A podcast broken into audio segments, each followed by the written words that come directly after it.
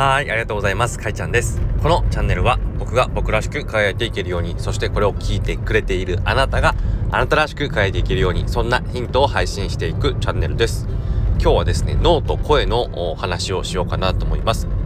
えっと、周平さんのボイシー、周平さんという方がいらっしゃるんですけどね、まあ、その方が、えー、まあ、ポッドキャストの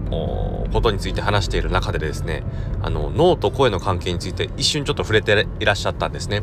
で、これを聞いて、なんかすごいな、脳と声の関係っていろいろ深いものがあるんだなと思って、まあ、ちょいちょいと調べてみました。そしたらですね、ちょっと面白いことが結構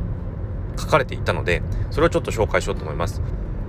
えっと、一つですね、まあ、昔、昔じゃないな、去年ぐらいか、いちねんぐらい前の記事でですね、面白いことが書いてあって、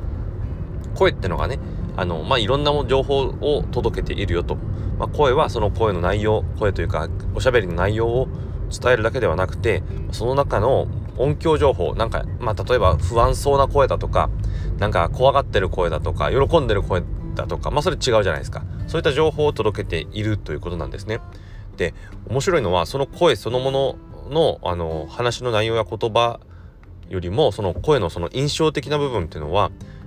えーと、その話の内容よりも早く脳の深いところに届いて、しかもその言葉そのものの意味がじゅうにじかんごには、まあ、いち、にわりぐらいしか記憶に残らないの、残らないということに対して、ななじゅうにじかんごでもその声の言葉の意味とか表層の意味ではなくて、その声の印象とかその他のもろもろの情報の部分については、ななじゅうにじかんごでも同じように記憶が持続するらしいんですよね。これは大脳の、まあ、脳のね、構造によってそうなるということなんですね。うーん、まあ、そもそもね、あのやっぱ動物としての人間にとって声ってのは非常に大事なものだったんですね。もう太古の地球はね、もう敵だらけだから、もうなんだろう、サーベルタイガーみたいなすごいやつだとか、まあ同じ人間、違う部族の人間とかね、そんな、まあ、脅威が身の回りにこうたくさんあって、それを、まあ、まずは音で感じ取ってたんです。匂いってパターンもあるかもしれないけど、人間そんな鼻が良くないからね、やっぱ音で大体の部分を大体の部分の危険を察知していたはずなんですね。だからだからなんか声が裏があのー、だからですね、脳の中、脳というか、あのいろんな脳化学物質っていうものの中には、音で音を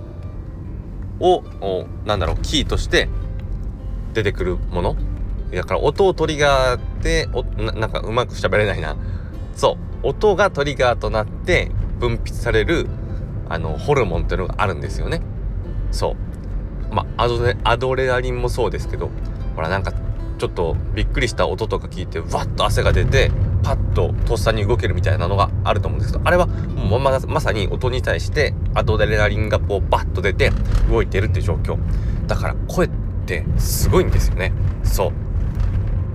うーんだからまあ、もうちょっと声の可能性を突き詰めていきたいなと思ったところです。それでは聞いていただいてありがとうございました。あなたの人生の旅が幸せなものになりますように、苦しみが消えますように、願いが叶いますように、そしてあなたの進んでいく未来が穏やかで美しく素晴らしいものでありますように。それでは。